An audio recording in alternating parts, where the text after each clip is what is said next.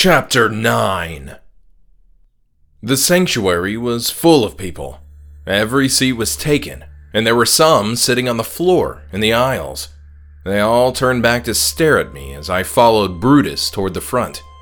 Their black eyes were lifeless, yet full of hunger.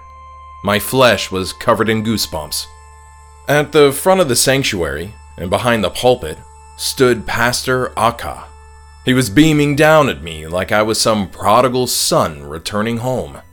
There was a twinkle in his eye that gave me the creeps. The room was littered with unlit candles, though the overhead lights were still on, humming with electricity. The waxy stalks were affixed to the corners of pews. Candlesticks were set up intermittently around the sanctuary, and a few of the chandeliers had candles crammed into bulb sockets. Spanning the walls were torches that looked to have been forced through the drywall, sticking out like cactus spines waiting to pierce an incoming darkness. Pastor Akka leaned into the pulpit mic and said, Come, my son, come, my child. You've chosen to join our movement, and we will welcome you with open arms. The sacrifice is soon to begin. As he said the last part, he looked out across the audience and heaved his arms toward the ceiling. The entire congregation rose to its feet and cheered. The noise was deafening. I continued to move toward the pulpit. Brutus ascended the three steps up onto the platform, and I followed. There was an electricity in the air that I, even now, struggle to try and describe. The intoxication of having so many in the palm of his hand was etched across Pastor Akka's face. His chest rose and dipped rapidly as he soaked up the support pouring from his audience. Brutus sat in one of the many folding chairs that were on the stage. I followed suit and collapsed beside him.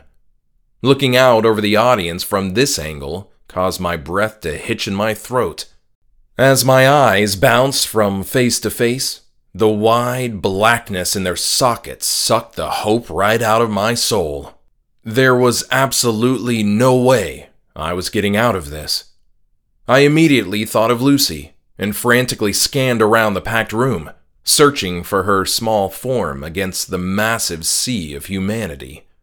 I saw a number of young girls, but none of them were my sister. Had she not come? Did my dad leave her at home? Was he coming up those stairs earlier to rescue me? I had to silence the questions in my head. This was a time for focus. Pastor Akka motioned with his hands, and the congregation sat down in perfect synchronization. It was as if they were totally hypnotized, each ear soaking up their leader's every word, each eye zeroing in on his every move and motion. Tonight is the night that we awaken Nergal! He shouted, pounding his fist on the pulpit. Hail Nergal! The congregation droned. He has waited for thousands of years, but the sun has finally shown its favor. He was worshipped in the cities of Babylon, Assyria, and Akkad. Mesopotamia was his home, but now he comes to America. We are chosen. We are claimed. The seat of his glory is here. The congregation was no longer calmly seated in the pews. They had been whipped into a frenzy, jumping, shouting, and clapping their hands. Their faces were streamed with tears, and saliva dripped down their chins. I'd seen someone have a seizure before, but this was far worse. They were completely out of control of their bodily faculties. Bring in the dunghill and the cockerels!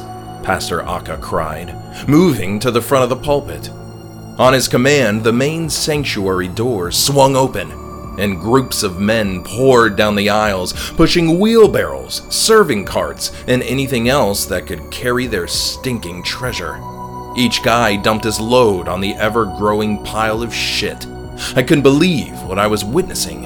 In a church, no less. grown men creating a large mound of feces in the middle of a sanctuary. It was utter madness. The smell made me retch.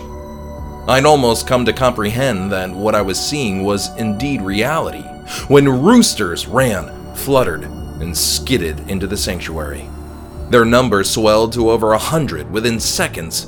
The rank cloud from the unholy mound was swirling around the room, assisted by the flapping of wings. All of the sanctuary doors were open, bird after bird flocking in through them. As I observed the madness, a man pushing a cart walked in through a door to my right. He was flanked by two stout men draped in black robes. The cart was covered with a deep purple cloth, a tall lump protruding upward beneath it. I could taste fear in the back of my throat. Quiet! Pastor Akka squealed with an air of delight in his tone. It's time for the unveiling! A hushed silence fell over the room like a blanket. Every human voice quieted, leaving only the chattering of the roosters. Feathers floated all through the room like a wispy fog. My stomach lurched inside me as a hot belch exited my mouth. The slight sting of acid danced along my uvula. The man with the cart stopped right below the platform. Pastor Akka glided down the steps, his congregation enamored with his every move. The cartman sat down in the first row of pews. The two guards stayed near the covered mystery. Everybody rise, Pastor Akka said with an accentuated raising of his arms. The people all rose. He stared down at the cart with longing for a few more seconds. Then his hand softly caressed the purple fabric. His face was orgasmic. Oh, oh, oh, I feel its power through the sheet. It's so strong, so vigorous, so. everything. With the last word, he jerked his hand back as if it'd been burned. Are you okay? Brutus said from beside me, standing to his feet, face etched with worry. Yes, you idiot, Pastor Akka said. I was only having feelings of unworthiness. You are worthy! You are worthy! The congregation chorused. Pastor Akka moved an outstretched pointer finger to his mouth, pursing his lips. Silence again. The moment has come. The time is now. With a quick grab of his hands and a flick of his wrist, the purple fabric was pulled away to unveil a tall, greenish vase. I heard gasps from throughout the sanctuary. The vase looked heavy and sturdy, but there was nothing special or gaudy about it. Pastor Akka laid his hands on it, gently stroking them up and down while licking his lips. Realizing that I was holding my breath, I inhaled deeply into my lungs. The stench of feces, body odor, and rooster overcame me. I lost my lunch on the platform. Nobody seemed to even notice, besides Brutus, who scooted away from my projectile. He stayed seated, though, mostly unfazed. Everyone was in awe of the sacred vase. For centuries, this has been the seat of Nergal's power. Ancient magic has kept him safely confined within, his power restricted, yet still more than any mortal can comprehend. But now, we offer the virgin sacrifice, which will unleash our master, giving him back his full power, might, and strength. All hail Nergal! Nergal! Hail Nergal! The congregation droned. Bring in the sacrifice! Pastor Akka's voice cracked with excitement. The sanctuary doors slammed shut. The overhead lights were dimmed. Pastor Akka snapped his fingers. The candles and torches flamed into life, guided by some unseen force. Even the roosters went quiet and still. A heaviness hung in the air, making it hard to breathe. Slowly, the main sanctuary doors creaked wide. Two hooded figures stepped in from the hall, and held the solid wooden doors open. Four more hoods entered the sanctuary holding a chair up above them. The outline of a slumped body sat on it. The shadows cast by the flames made it hard to clearly make out the face of the person on the chair, though it was obvious they were considerably smaller than the hooded minions. A virgin must drink from the sacred chalice. We shall be showered in red as Nergal takes control of her body and is reborn. I was racking my brain, trying to understand what was going on. Were they going to kill some girl? Rape her? Possess her with some demon? I was past the point of rational thinking. The scene unfolding before me was proof enough that anything was possible. A cough to my left made me jump and reminded me that Brutus was still by my side. The sour taste of vomit lingered on my drying tongue. A torch glowed a few feet above my head. The group coming down the aisle stopped near the long cart that the vase sat atop. As they slowly brought the chair down, the shadows broke away in the torch's light. Lucy! I yelled, jumping out of the chair and rushing forward. Brutus's strong hand grabbed me by the arm. I swung around and clobbered him with my fist. Blood exploded from his nose as he staggered back, falling into his chair. My hand throbbed, but I didn't care. The congregation converged into a screaming frenzy. The cacophony of noise in the sanctuary was ear splitting. I turned again to free Lucy from her captors, but the two vase guards had already bounded the platform steps. I tried to juke to my left, but it was too late.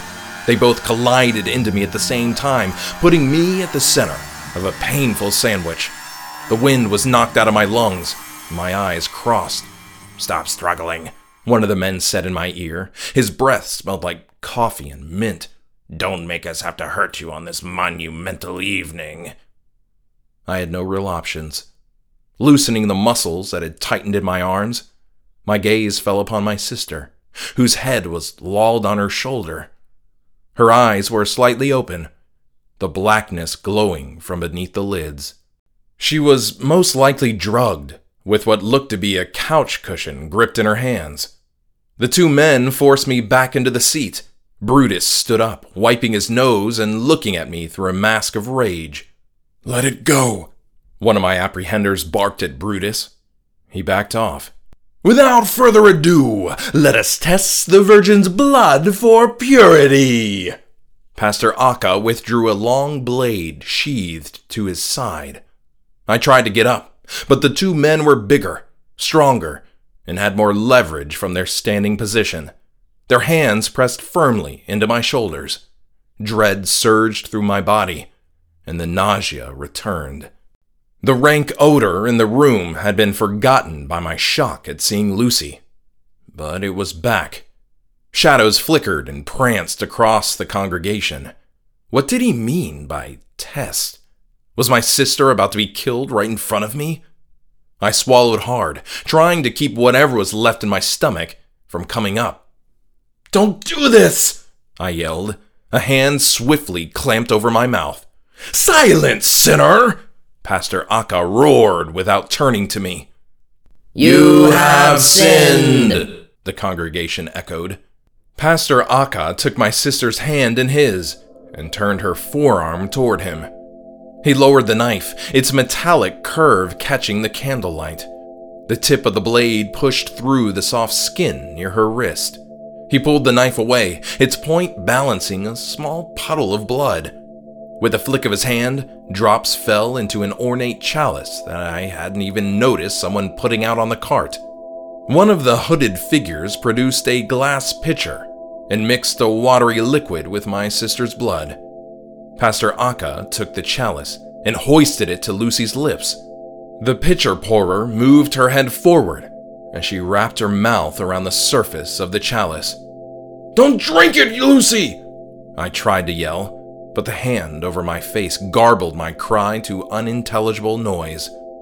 Pastor Akka tilted the chalice, and some liquid dripped down the sides of Lucy's mouth, but she seemed to be swallowing most of it. After draining its contents, her head sagged to its previous position. It is finished, Pastor Akka said, raising the chalice above his head like a trophy. Nergal, bask us in your red light. We welcome your acceptance of our sacrifice. A strong vibration overtook the entire sanctuary. A quiet rumble sounded throughout the room, and the roosters voiced their concern.